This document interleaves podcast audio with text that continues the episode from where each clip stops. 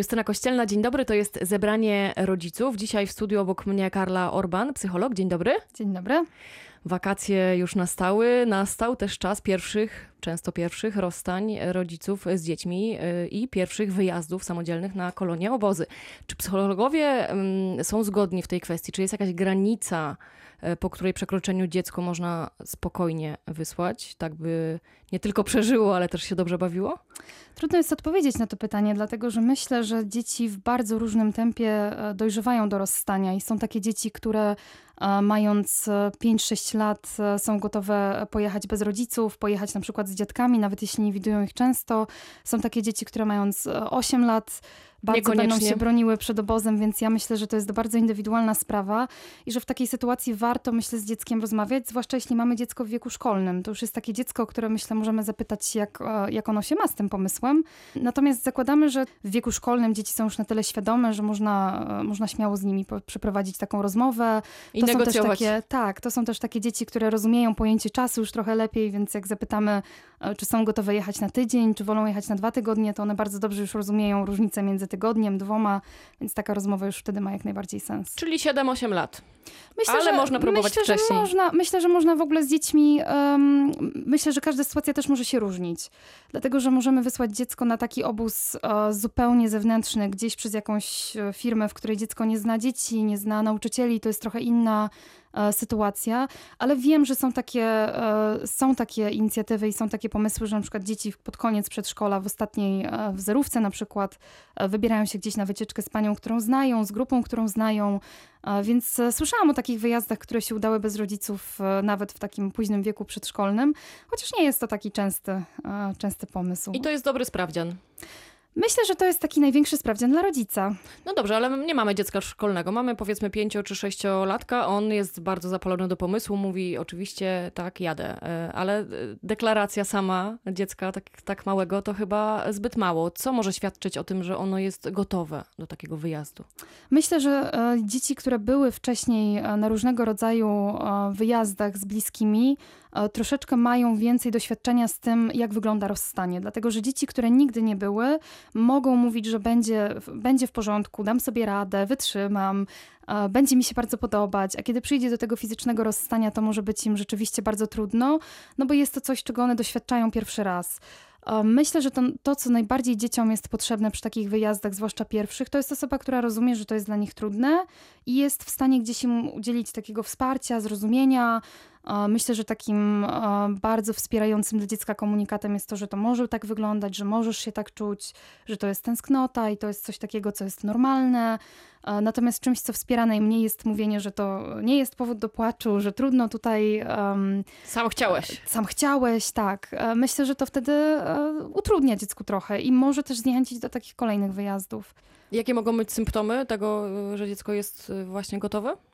Myślę, że dzieci, które potrafią przede wszystkim um, troszeczkę bardziej rozumieją pojęcie czasu, czyli już w momencie, kiedy rozmawiamy, e, są dzieci, które rozumieją dni tygodnia, na przykład znają dni tygodnia, to już jest coś takiego, co też ułatwia. E, dzieci, które e, mają doświadczenia rozstań z rodzicami, mają gdzieś na przykład są pod opieką innych osób, czyli są na przykład w przedszkolu, będą miały prawdopodobnie troszkę prościej niż te dzieci, które są z nami na stałe, bo dla nich to jest po prostu większa, większa rzecz, coś takiego, co im się jeszcze nie przytrafiło. Ale myślę też, że taką największą oznaką gotowości jest po prostu chęć. No dobrze, to decyzja zapadła. E, dziecko jedzie, no ale widzi autokar, widzi obcy, obcych ludzi wokół i się uczepia nogi. Co wtedy? Pieniądze Przelew przeszły. poszedł. To jest trudna sytuacja i myślę, że e, każdy rodzic może inaczej w danej sytuacji postąpić, i to jest kwestia też trochę e, naszych granic, czyli tego, jaką ja mam przestrzeń na to, że moje dziecko nie pojedzie. Dlatego, że fajnie, jeżeli ja dopuszczam taką sytuację na początku i biorę pod uwagę różne scenariusze i różne możliwości, zanim wykupię taki wyjazd. Czyli warto sobie odpowiedzieć na takie pytanie, co ja zrobię, jak ono nie wejdzie do autokaru, zanim będziemy stać pod autokarem. Jedną z takich rzeczy, którą, e, która bardzo w tym e, pomaga, to jest po prostu ustalenie sobie, czy ja mam na to przestrzeń, czy nie mam.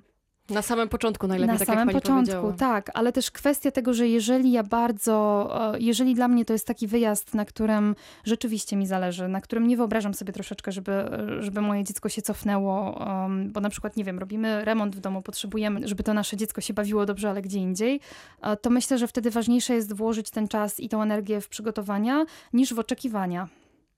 Czyli nie przed autokarem z uczepionym dzieckiem u nogi, tylko wcześniej w domu. Wszystko jest bardzo trudne na ostatnią chwilę, czyli e, jest o wiele prościej z dzieckiem rozmawiać, je wspierać wtedy, kiedy nie mamy presji czasu, nie mamy z tyłu głowy, że zaraz wsiadają, że ktoś nas obserwuje. To jest też bardzo e, stresujące i, i myślę coś takiego, co rodzicom e, gdzieś odbiera. Um, Rezon cały. tak, Tak, tak, bo to kierowca jest bardzo patrzy na trudne. zegarek. Kierowca patrzy na zegarek, wychowawca czeka, stoi gdzieś jakaś babcia, mówi, jesteś już taki duży, więc Robi jest to bardzo trudna sytuacja, robi się nieciekawie.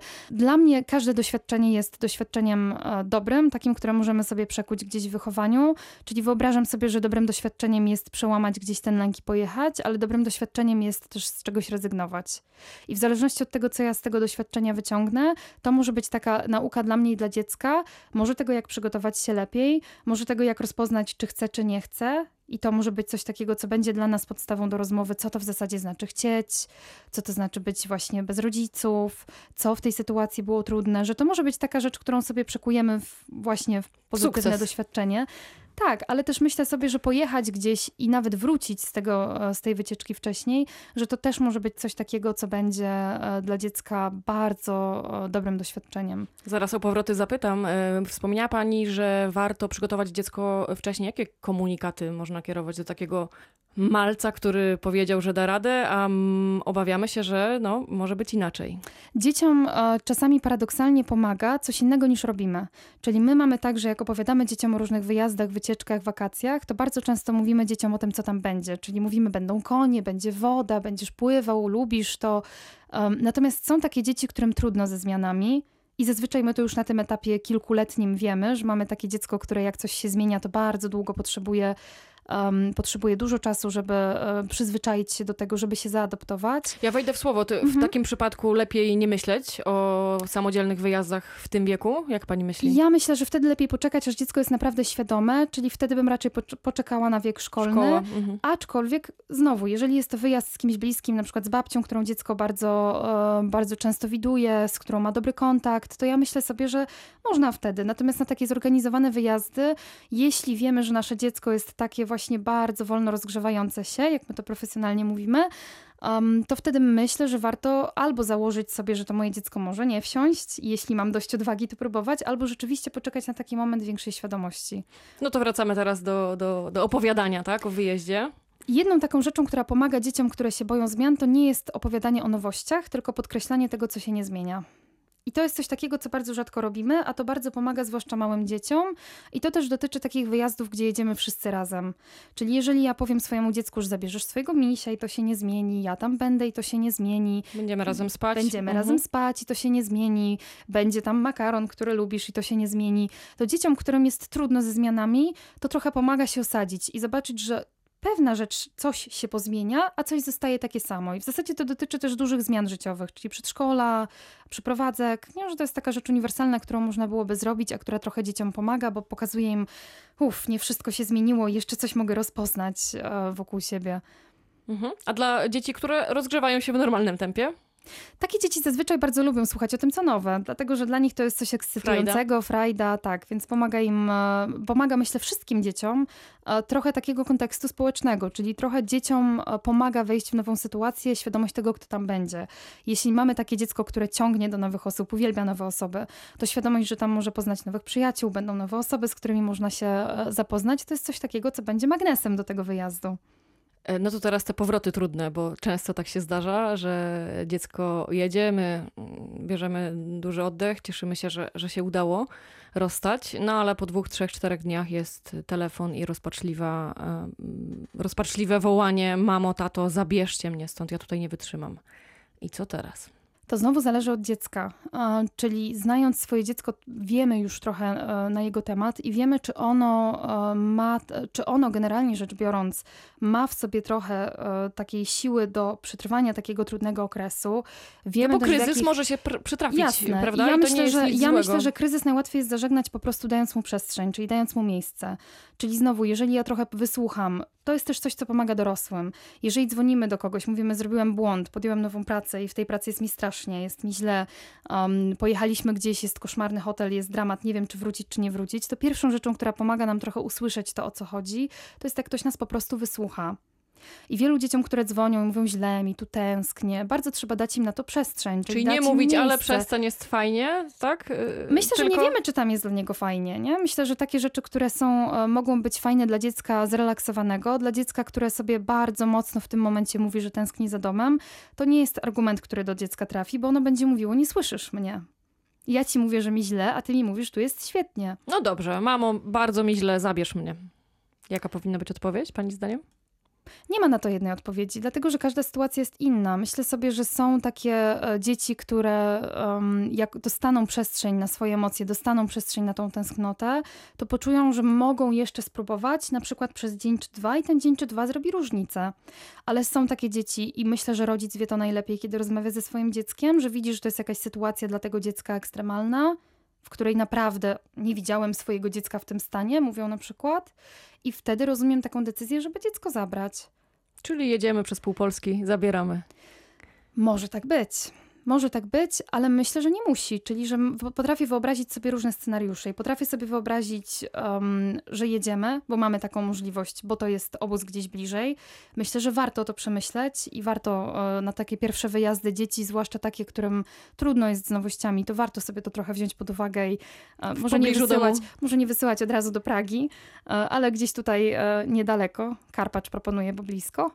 Um, wtedy jest nam trochę prościej, jest trochę mniej um, trudności, żeby dziecko zabrać, aczkolwiek potrafię sobie wyobrazić, że dajemy akceptację dla tego lęku i dajemy w, wsparcie w tej tęsknocie. W jaki sposób?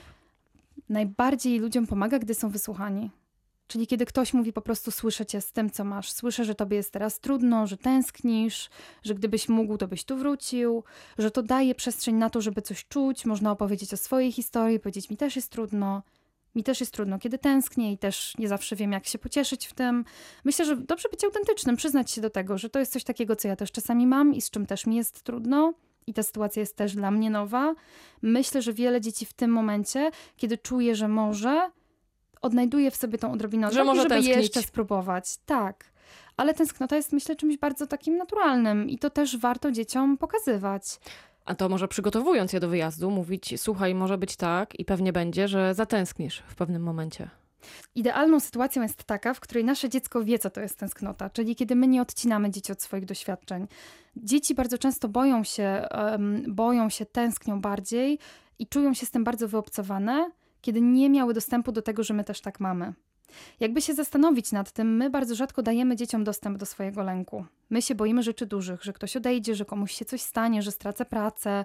To są duże lęki, więc bardzo często nie dopuszczamy do nich dzieci, nie pokazujemy im, ja się boję i zobacz, robię wtedy to. One wtedy nie wiedzą, że my się boimy. Często czują napięcie, zwłaszcza te dzieci wysoko wrażliwe mają tak, że wyczuwają przez skórę, że coś się święci.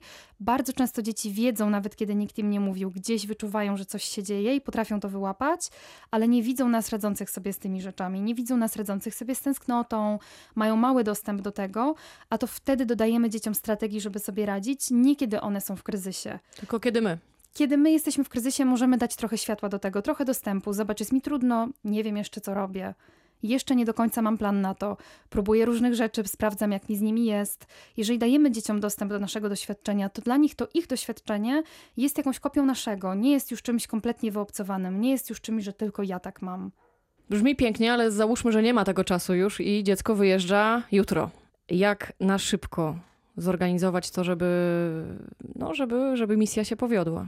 Wydaje mi się, że to, co można zrobić e, na szybko, to można dziecku po prostu dać trochę miejsca tu i teraz w tej rozmowie, i to jest najlepsza rzecz, którą możemy zrobić z tym czasem.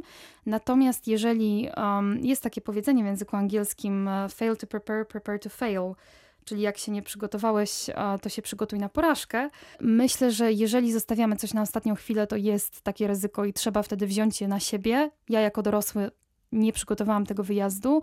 Jest to też e, o takim scenariuszu, który e, czasem rodzicom wydaje się słuszny, e, żeby mówić dziecku na ostatnią chwilę. Jest to scenariusz bardzo ryzykowny. Są takie dzieci, które jak wiedzą bardzo wcześnie, czyli na przykład miesiąc przed, to będą przez cały miesiąc się stresować.